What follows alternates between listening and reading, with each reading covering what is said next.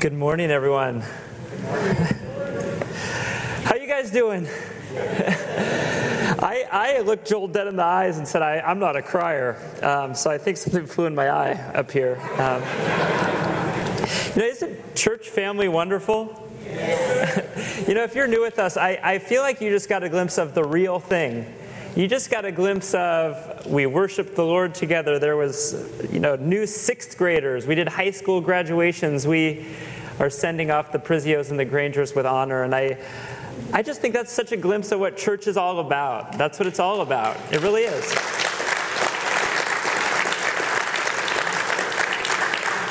You know, I had a lot of these things in mind, but I, I wanted to tell you one thing because you know what? When, when you learn um, the fundamentals of preaching, you always want to set the mood, right?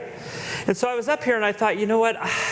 I'm not going to see Chris for a while, and so I just want to get one more dig in on him. And I told him, you know, the Dodgers, I, I, this is my quote. I said, the Dodgers are subpar. That's what I said.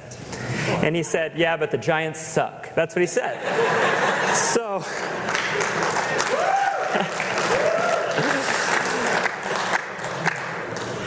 Love you guys. Uh, we will follow you from afar, and, and I know for certain that we're going to visit with you guys in, in the future. I know that you'll visit, and, and hopefully, once you settle in, you'll invite us to visit uh, with you. So uh, I've been praying that you would find a, a, wonderful church family, one, one quickly, one that you would have uh, just an immediate impact on. Uh, this morning, we're going to continue in uh, the book of Exodus. We've been in it for 30 something weeks. How many of you can believe that? Now, if you're looking at your, your time, I, I just want to be honest with you. Sometimes people's minds wander. We're all different. I have uh, prepared kind of a, a, condensed version that I think is extremely important and extremely timely for us this morning. We're going to be in the uh, book of Exodus, chapter 31. And I just want to set the stage for you before we jump right into 31 because it's important to know where we came from.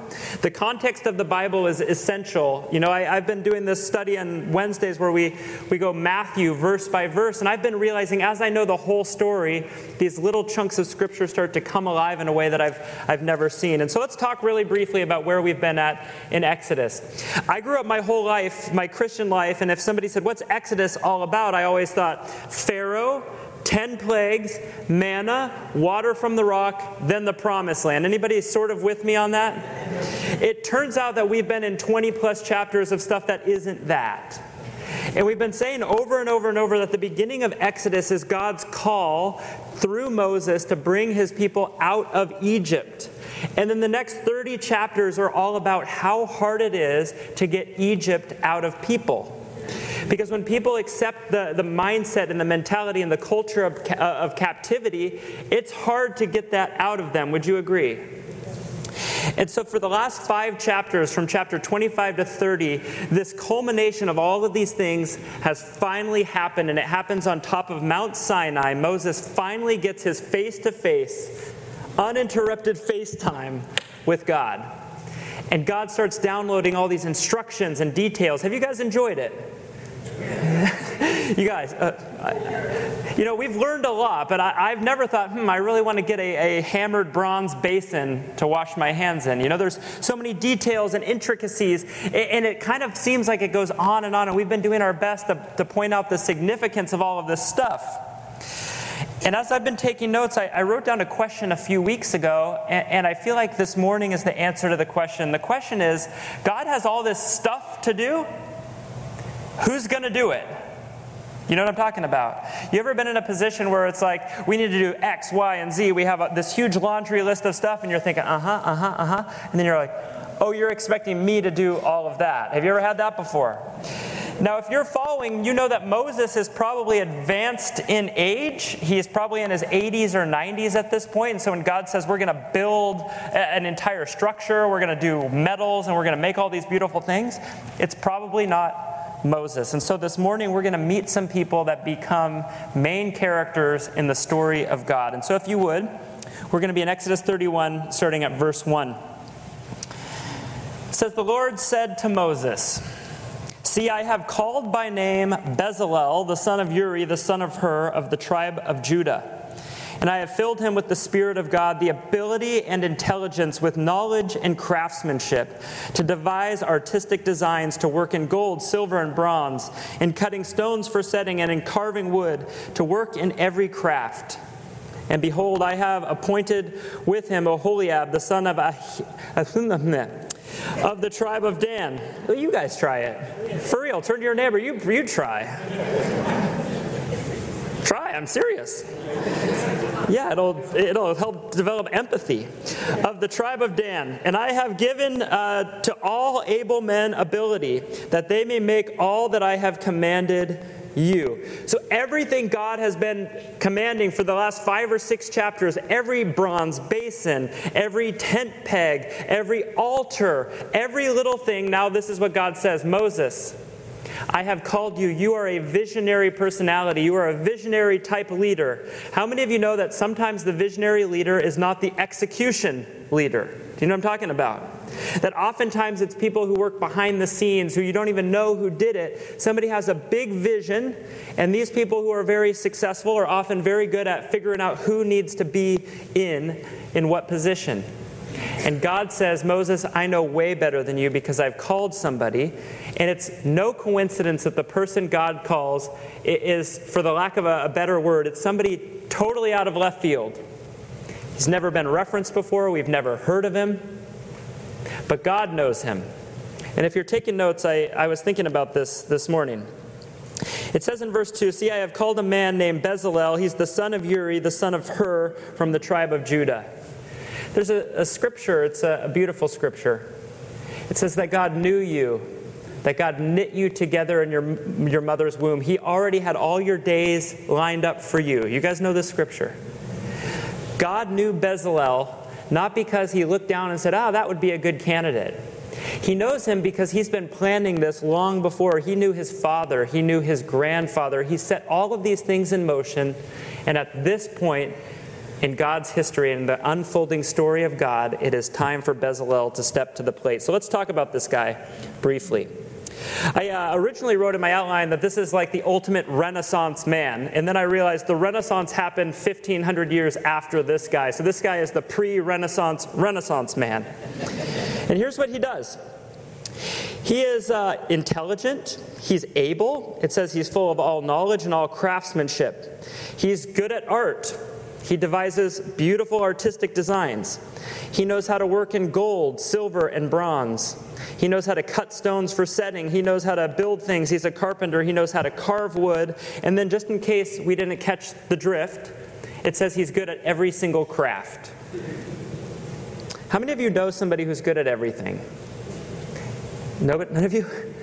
Anybody know people who are like, man, that guy's just smart and he's just good at everything? I know somebody, I'm not going to call this person by name, but I like, you half like admire that person and you half hate them a little bit. You know what I'm talking about? It's like a jealousy thing in you. Like, how can one person be so good at everything? This is Bezalel. And this is what I want to tell you about Bezalel. If we could, we could put um, verse 3 on the screen. It says this it says, I have filled him with the Spirit of God, with ability and intelligence, with knowledge and, knowledge and craftsmanship. You see, God has this huge plan for his people. This whole section of Exodus is that God wants to dwell among the people. He like wants to buy real estate in the neighborhood. And these last few chapters has, have been God laying the groundwork for what is going to be required if God is going to move in next door and be with them. Like, not just figuratively, not just spiritually, but like physically, He's going to have a structure where He dwells. And when God calls for such a huge project, He also provides the right people. And I want to point something out that should be obvious. These people, they are not priests. They're not prophets, they're not kings, they're not pastors, they're not rabbis, they're not worship leaders, they're not evangelists. They are artists, they are craftsmen, and they are carpenters. I, I made a slide, uh, we'll get to it in a second. But I was thinking about this. This is the ministry of the arts. You, you see that? This is the Spirit of God coming upon Bezalel in a way that says, You already have experience. I'd be willing to bet that he's been doing this a long time if he's that good at it. He has this passion and this desire. He excels in all things. And the Spirit of the Lord says at this pivotal moment in time, you are the person to lead this project. If you've ever felt in a way that what you do is not spiritual, or that you don't have a ministry, you're not called into the ministry. I want to tell you that God calls all people into the ministry. In fact, I, I made a slide. Um, five times God has reminded Moses of what he has done. This is a work of God. If we could put that slide on the screen. Starting in verse 2, this is what God says He says, I'm the one who calls, I'm the one who fills with the Spirit, I'm the one who appoints. I'm the one who gave you all the resources. Do you guys remember back in like chapter 24 or 25, God makes this proclamation? If anybody wants to give to the project, they can just start bringing the resources. Do you remember that? He says, I'll stir their hearts and then just give them an invitation. He's already provided and given every material they're going to need. And he says, I've commanded. I've laid out all the groundwork. I've given you all the details. I've given you the blueprints. And now it is Bezalel's turn to take the reins and drive the project. I was thinking about this just this weekend, and I was thinking, I was thinking about you, Don. You worked for an, as an architect for a long time, didn't you? And, and I had the privilege of sitting up here on this stage and um, recording an episode of a podcast that we do with Don. Did any of you happen to watch it? And I was thinking back about our conversation, and I, I was thinking about something you, you had said. You had something to the effect of this place that we're sitting in, you felt like couldn't have come at a more perfect time for you. It was the culmination of all your experiences, of all the projects you had ever done, all in one place. The time in your life was perfect. And you said it wasn't just that you felt like I could, I could do that. You felt like it was a call of God on your life to build this. Would you take a moment and just look around? Is this a beautiful place to call home? It is because somebody said yes, not to a project, they said yes to a ministry opportunity that brought everything that God already equipped them with, gave them passion, gave them decades of experience to, and it all came together in one moment. And this, in many ways, is God and Don Granger's lasting gift to us. Isn't that amazing? Yeah.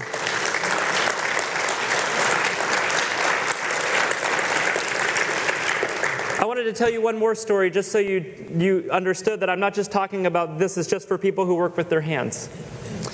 Uh, I want to say it was around Thanksgiving of 2019, and uh, it was right about that time that, for the first time in, in at this church for me, uh, Pastor Danny invited me to begin attending church board meetings. And it was at one of those meetings that I heard for the first time that somebody said, Hey, you know what? I feel like God is putting my experience and my expertise into action. And I, I feel this longing of God to update our technology. You know, we got this building, and I, I, think that it's wise for us to move into a new generation with some fresh technology. And people said, Well, what did you have in mind? Maybe some new audio equipment and definitely some cameras, and cameras that are capable of streaming our worship services. And you know, people discussed this and they budgeted for it, and we went ahead and did it. And I think that happened right around Christmas of 2019. And it took us a couple months to kind of work out the kinks and iron out some of the details. And we began streaming on YouTube. Have you ever watched on YouTube? Yes. Do you enjoy watching on YouTube? I don't know if you know, but in March of 2020, something happened in this world. And for, I think, 14 weeks, we had no services. We were just closed. And do you know what happened? Because of what John Bush felt like God put on his heart, this is what happened. We pushed a button, turned the cameras on, pushed connect, and it streamed online. Do you know what it would have been like if, if God did not whisper that to somebody who knew everything there was to know about cameras? Joanna knowing everything there was to know about sound. This is what happens when we walk in the calling of God, in the expertise that He gives us. We say, I'm going to submit myself for years to be good at something. And then we say, if you ever want to use those gifts, God, we're open to it. And we all experience that blessing. Isn't that amazing? Yeah. yeah.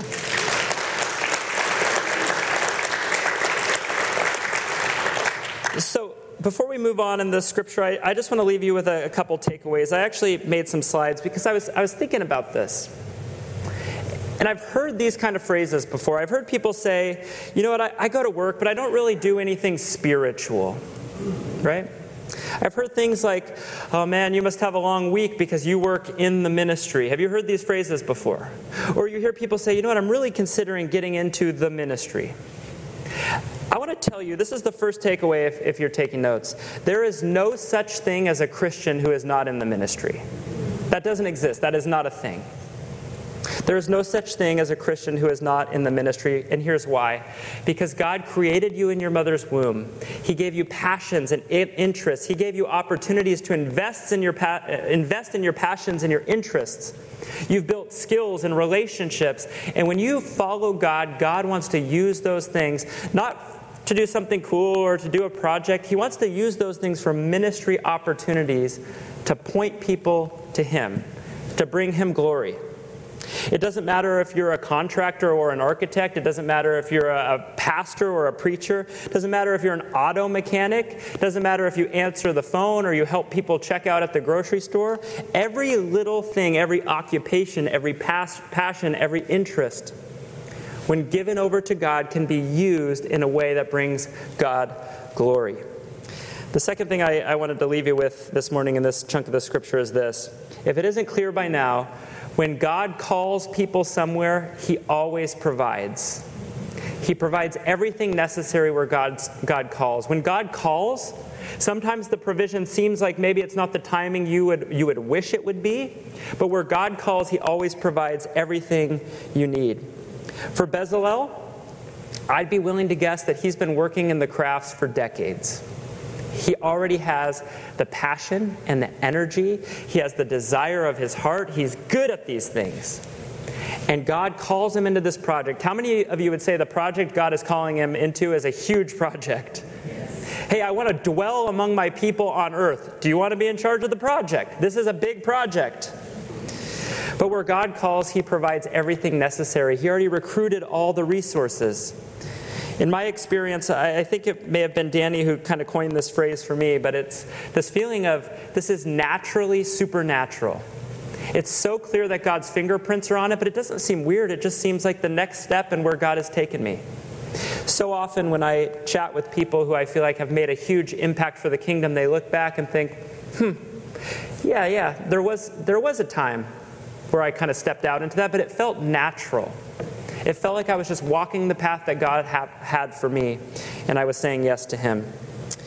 The verses uh, that come next, 7 through 11, I'm not going to read them for you. It's just a reminder, I think, for Moses to remember how big this project is. I'll just go quick for you. He says, These guys are going to build a tent of meeting. They're going to build an ark, a mercy seat, furnishings, a tent, table, all the utensils. They're going to build lamps and lampstands. They're going to build the altar of incense, the altar of burnt offerings. They're going to make a basin. They're going to do finely worked garments. They're going to weave and decorate all the holy garments for the priests. And they're going to make the anointing oil and all the fragrant incense for the holy place according to everything that God commanded them. I was reading this week of um, an artist that teaches at a, a, seminary called Fuller Theological Seminary. He, he's the head of a, a department that's pretty cool. It's, it's a department that says, let's bring people that are skilled in the arts into a conversation about theology. How can their art be used to point people towards God? And this is what he wrote. I, I have a slide for it. He said, Effective stewardship of God's creation generates new culture. Well, what does that mean? We turn wheat into bread and bread into community. Isn't that cool? We're the people who turn grapes into wine and wine into occasions for joyful camaraderie, conversation, and creativity. If you don't drink, just hash that part out. We turn minerals into paint and paints into works that lift the heart and stir the spirit. We turn ideas and experience into imaginative spaces for enjoyment, connection, and laughter, and we expand our scope of empathy along the way. What he's saying is God has given us all these resources. What we do is we gather up the resources that he's given us and we say, How can I use these in the ways that he's gifted me? Not to bring glory to myself, but maybe to open my home for somebody who's struggling because God gave me the gift of hospitality. For him, he's a visual artist. It's how can I take the minerals and the things, and he makes his own paints out of precious metals and stones. How can I take these and make them into a resource that I can paint these beautiful pictures that make people think deeply, and then I can engage them about what God is doing in their life? It's a really beautiful thing to be thinking about. I want to move to the, the next section where we're going to end this morning. Now, I got to tell you, I've been reading Exodus verse by verse like we've been learning it. And when I came to this chunk, verses 12 through 18, the first thing I thought is, why is this here? You ever felt that way in the Bible? Let me tell you what I mean. Moses has taken the people out of Egypt. You remember that part? Yeah. Remember they crossed the Red Sea? Pretty amazing. They go out in the wilderness, God provides for them. Uh, they complain a little bit, but He still does it, right? Quail and manna, water from the rock, all of these things. And finally, like the, the thing that they've been waiting for is for Moses to go up on this mountain and speak to God. And he finally gets up there.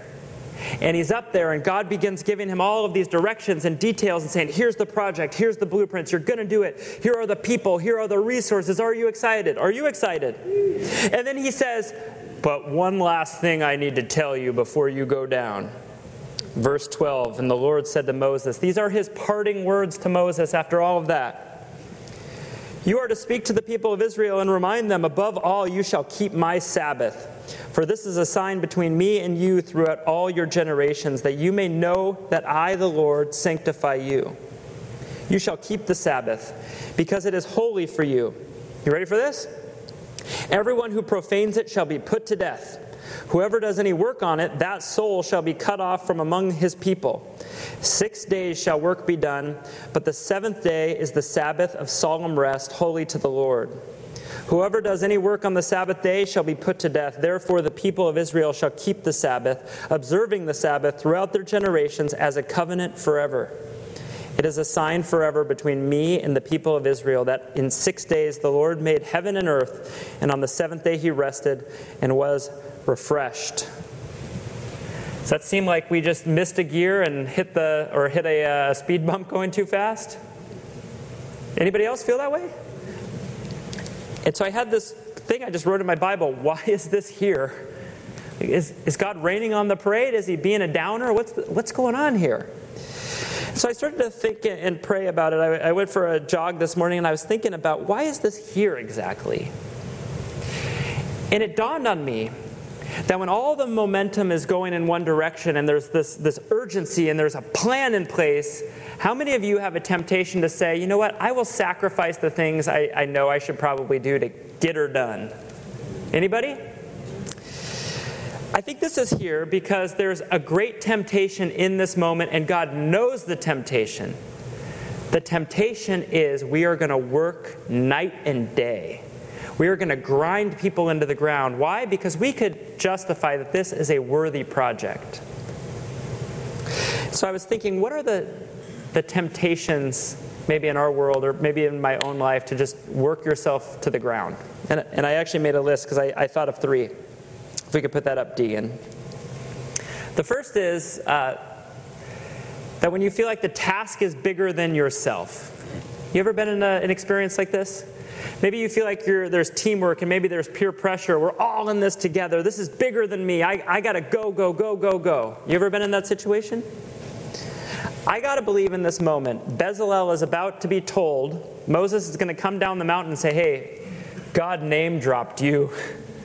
Out of all the people in the entire land, or in all the Israelites, he knew, called you by name, and you're the guy. How many of you would feel pressure if God called you by name and was like, "You're in charge of the biggest project yet"? You feeling you feeling this? You feeling like this is bigger than yourself? I have a duty to to get it done and get it done well. I'm going to work, work, work. The second one is this is that sometimes we feel this sense of urgency like we got to get this done sooner than later. We got to get it done. If you were the Israelites, you probably feel in some ways like you're just sitting ducks in the desert. Like people are coming for you. This is how the ancient world works. The faster we can get this place built and the faster we can confirm that the presence of God dwells in us, the more secure we're going to feel. Let's get her done. Anybody ever felt like that before? The third thing I thought of is, is my favorite excuse for overworking. It's that it doesn't feel like work because it's so much fun. I'm, I'm serious. Bezalel is about to be called into something that's majestic and huge, and he gets to do the stuff that he loves. And I think what God is saying, the reason this is the last thing he says before Moses goes down the mountain, is because there's going to be a temptation for people to forget who they are and what they're called to do. They are going to revert back to how did the Egyptians get stuff done? Do you remember how the Egyptians get stuff, stuff done? If it's not done at the speed and the pace that they want it done, what do they do? They turn whole people groups into slaves to get it done. That's what they do. And I think God knows these are the patterns that repeat themselves when you swallow the culture of captivity. And so this is what God says He says, You will be shaped by my timing, my rhythm for your life. There's going to be a refusal to be marked by any expectations of the outside world. You will rest. And what do Jews do on the Sabbath? They call to mind the stories of God, they re- recite the stories of God. They spend time with their families. They, they re- remind each other of all that they have to be grateful for. They remember, they connect, they rest, they refresh, they prepare for the week to come. I think ultimately what God is saying is this it won't matter how beautiful and wonderful the building that you build is if you haven't made time to remember all that I've done and all I've brought you through to even get to this point. And so he tells them, You will not move forward on any timing except mine. I feel like God is in a unique position to command this because he's the author of time, you know? So he's sort of like, You're going to do it on this time, and I'm, I'm the author and perfecter of time. Uh, if you want to take notes and you're looking for a, a takeaway, I, I, was thinking about a, a question, and it's not just about Sabbath, but it applies to Sabbath. It's this question of what type of person, what type of person do we become when we follow this? Like, what are people like when they do this for a long time? Do you know what I mean? And I was thinking about it specifically about Sabbath. What kind of people are these people going to be when they enter into the promised land and they're going to be marked by the time and the rhythm of Sabbath? So I just did a little brainstorm. This is what I thought of. It turns people into unhurried people. Anybody ever been around somebody who's just unhurried? They just have time for you. These are going to be people who are prepared They've had time to take a deep breath. They know that that Sabbath day is coming, and they also know that they're going to use it just to mentally refresh and prepare their bodies and their minds and their spirits for the next week. These are people who are grateful because they literally have time set aside to recall all that God has done for them. These are people who are rooted. They know who directs their steps. It's not themselves, it's God. And these are people who are built on the foundation of God, not on their own hard work or their own understanding of how these things work. The scripture ends this morning and it says this He gave, uh, and he gave to Moses, when he had finished speaking to him on Mount Sinai, the two tablets of the testimony, tablets of stone written with the finger of God. These are the uh, Ten Commandment stones. We've learned all about them. I think this is uh, one of those kind of anybody in here watch Netflix? You just want to confess right here, right now?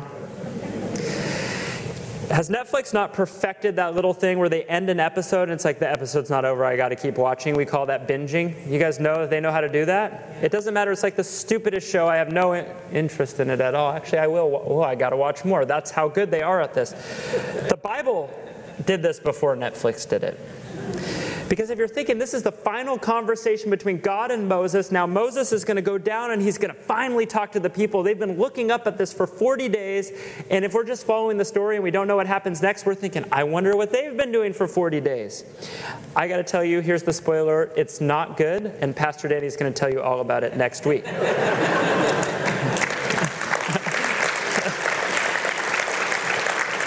Would you stand with me and, and we'll pray together?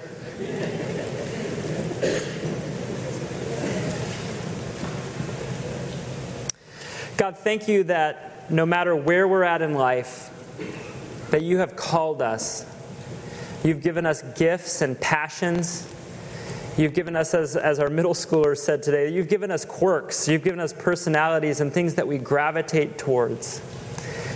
So, God, I just ask simply, would you help us to transform our thinking? Would we start to look at some of those and think, God, how could you use my skills and my talents and my interests? How could you use those things for your glory?